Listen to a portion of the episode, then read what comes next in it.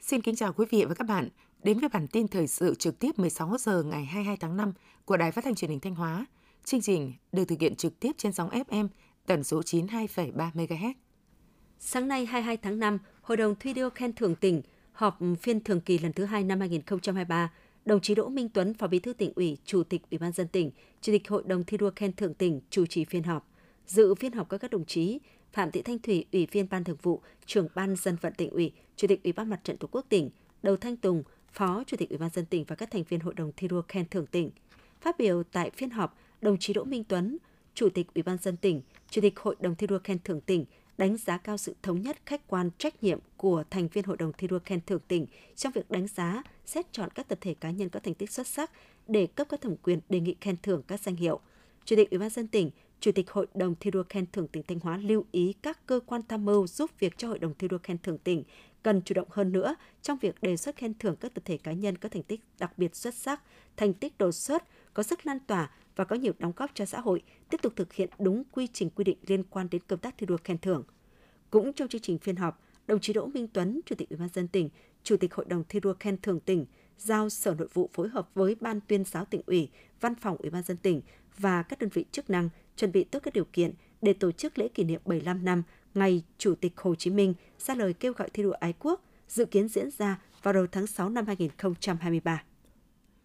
Theo số liệu thống kê của Sở Nông nghiệp Phát triển Nông thôn Thanh Hóa, toàn tỉnh hiện có gần 1.000 loài cây dược liệu tập trung tại các huyện miền núi. Hiện nay, nhu cầu của thị trường về sử dụng các sản phẩm dược liệu ngày càng cao. Do vậy, nhiều doanh nghiệp, hợp tác xã đã tham gia liên kết sản xuất bao tiêu sản phẩm cây dược liệu.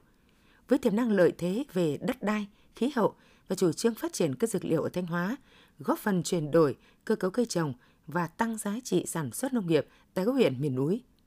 Từ đầu năm 2023 đến nay, Trung tâm Bảo tồn Di sản Thế giới Thành Nhà Hồ đã đưa vào khai thác nhiều sản phẩm du lịch mới như không gian trưng bày hiện vật ngoài trời, không gian trưng bày đá xây thành ở cổng phía Nam, khai thác tuyến tham quan nội thành, tuyến di sản Thành Nhà Hồ làng cổ, tuyến tham quan văn hóa tâm linh vùng đệm dọc sông Mã. Hiện tại, Trung tâm Bảo tồn Di sản Thành Nhà Hồ đang tiếp tục hoàn thiện trưng bày mô hình súng thần công và những cải cách của Phương Triều Hồ, lựa chọn xây dựng điểm check-in tại bức tường thành phía đông, điểm check-in sen trong hồ cổ thành nội, qua đó đa dạng hóa sản phẩm du lịch.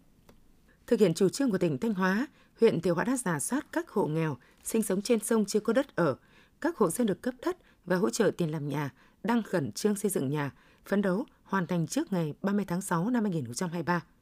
Qua giả soát, toàn huyện còn 28 hộ với hơn 140 nhân khẩu sinh sống trên sông có hộ khẩu tại xã Thiệu Vũ đủ điều kiện cấp đất hỗ trợ làm nhà. Hiện nay, cả 28 hộ đều đã khởi công xây dựng nhà, trong đó có nhiều hộ đang chuẩn bị lập mái. Trong quá trình xây dựng, cấp ủy chính quyền huyện Thiệu Hóa và xã Thiệu Vũ luôn quan tâm kịp thời giải quyết những khó khăn vướng mắc giúp các hộ xây dựng nhà thuận lợi nhất.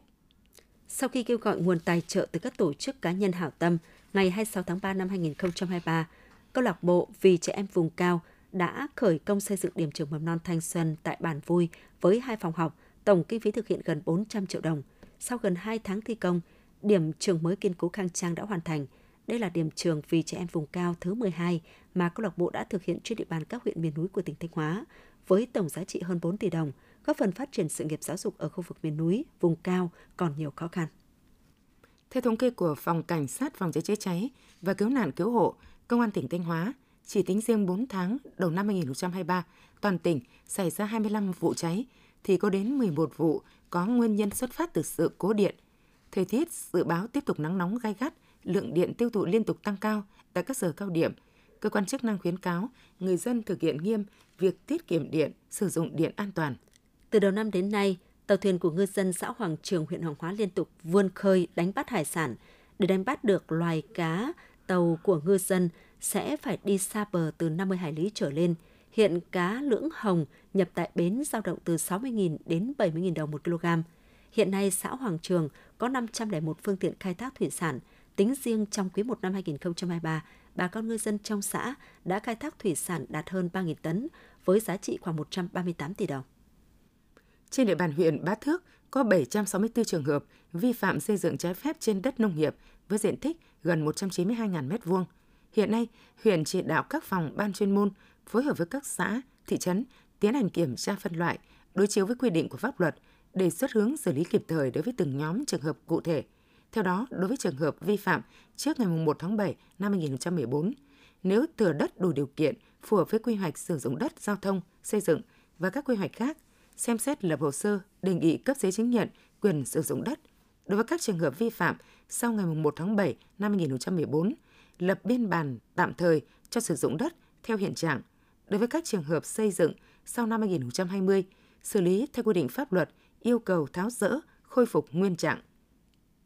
Theo báo cáo của Ban An toàn Giao thông tỉnh Thanh Hóa, trong tháng 5 năm 2023, trên địa bàn tỉnh xảy ra 58 vụ tai nạn giao thông, làm 20 người tử vong và 65 người khác bị thương. So với tháng 4, tai nạn giao thông tăng 26% số vụ, tăng 41% số người bị thương. Cũng trong tháng 5 năm 2023, lực lượng cảnh sát giao thông, trật tự, cơ động, thanh tra giao thông đã tăng cường kiểm tra phát hiện, lập biên bản trên 8.600 trường hợp vi phạm trật tự an toàn giao thông, phạt tiền nộp kho bạc nhà nước gần 22 tỷ đồng, tạm giữ 2.124 phương tiện và tước giấy phép lái xe 1.170 trường hợp. Sau đây là thông báo của Hội đồng Nhân dân tỉnh Thanh Hóa về thời gian chương trình kỳ họp thứ 13 Hội đồng Nhân dân tỉnh Thanh Hóa khóa 18, nhiệm kỳ 2026. Thường trực Hội đồng Nhân dân tỉnh quyết định triệu tập kỳ họp thứ 13, kỳ họp chuyên đề Hội đồng Nhân dân tỉnh Thanh Hóa khóa 18, nhiệm kỳ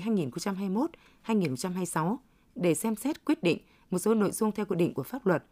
Chương trình kỳ họp thứ 13 được đăng tải trên website của đoàn đại biểu Quốc hội và Hội đồng Nhân dân tỉnh.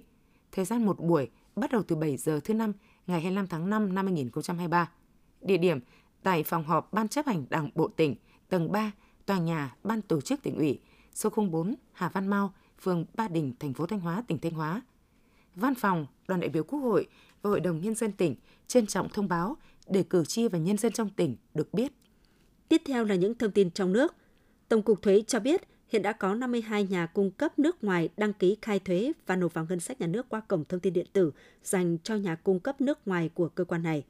Các nhà cung cấp nước ngoài đã nộp vào ngân sách khoảng 7.250 tỷ đồng. Tính đến cuối tháng 4, đã có 304 tổ chức là chủ sở hữu sàn giao dịch thương mại điện tử cung cấp thông tin qua cổng. Đại diện lãnh đạo Cục Quản lý Chất lượng Giáo dục, Bộ Giáo dục và Đào tạo cho biết, kỳ thi tốt nghiệp trung học phổ thông năm 2023 về cơ bản tương tự như kỳ thi tốt nghiệp năm 2022. Công tác chuẩn bị cho kỳ thi đã được Bộ Giáo dục và Đào tạo triển khai khá sớm. Đến giờ phút này, cơ bản mọi văn bản chỉ đạo đã hoàn thành.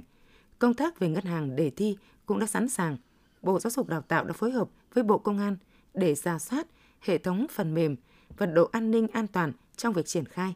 Đầu tháng 6 năm 2023, Bộ Giáo dục và Đào tạo sẽ bắt đầu triển khai công tác làm đề thi kịp thời cho ngày thi diễn ra từ 27 đến 29 tháng 6. Liên quan tới việc bệnh viện trợ rẫy hết thuốc giải độc botulinum, trong khi tại thành phố Hồ Chí Minh có 3 bệnh nhân bị ngộ độc thực phẩm nguy kịch đang cần thuốc giải độc botulinum. Đại diện Cục Quản lý Dược Bộ Y tế cho biết đã hướng dẫn bệnh viện các thủ tục để nhanh chóng nhập được thuốc để đảm bảo có các thuốc hiếm phục vụ nhu cầu khám chữa bệnh, các bệnh viện phải hết sức chủ động và có kế hoạch kịp thời trong việc xác lập nhu cầu, phối hợp chặt chẽ với các cơ sở cung ứng, cơ sở nhập khẩu thuốc. Cục Quản lý Dược đang xây dựng cơ chế dự trữ và chia sẻ thuốc hiếm để sử dụng trong tình huống khẩn cấp. Theo thống kê của Bộ Y tế, cả nước hiện có khoảng 13.000 cơ sở khám chữa bệnh, gồm khoảng 135 bệnh viện hạng 1 trở lên. Tuy nhiên đến nay mới có khoảng 20% bệnh viện triển khai bệnh án điện tử theo thông tư 46.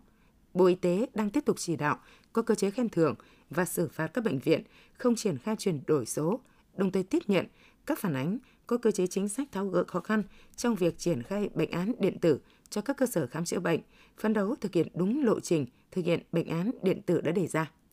Theo thống kê, hiện cả nước có trên 1,1 triệu người hút thuốc lá điện tử, trong đó ở lứa tuổi học sinh từ lớp 10 đến lớp 12, tỷ lệ sử dụng lên tới 12,6%. Theo ngành y tế, thuốc lá điện tử và thuốc lá nung nóng có chứa nicotine có khoảng 15.500 loại hương liệu, trong đó có rất nhiều loại hương liệu gây ảnh hưởng đến sức khỏe. Nguy hiểm hơn, Thời gian gần đây, hàng loạt vụ việc các đối tượng sử dụng chất ma túy pha vào tinh dầu của thuốc lá điện tử đã bị cơ quan công an phát hiện và bắt giữ. Sau đó, tăng cường tuyên truyền để học sinh không sử dụng thuốc lá điện tử cũng là cách để giúp các em tránh xa tác hại của ma túy. Những thông tin vừa rồi cũng đã khép lại chương trình thời sự của Đài Phát thanh Truyền hình Thanh Hóa. Xin kính chào và hẹn gặp lại quý vị và các bạn trong những chương trình sau.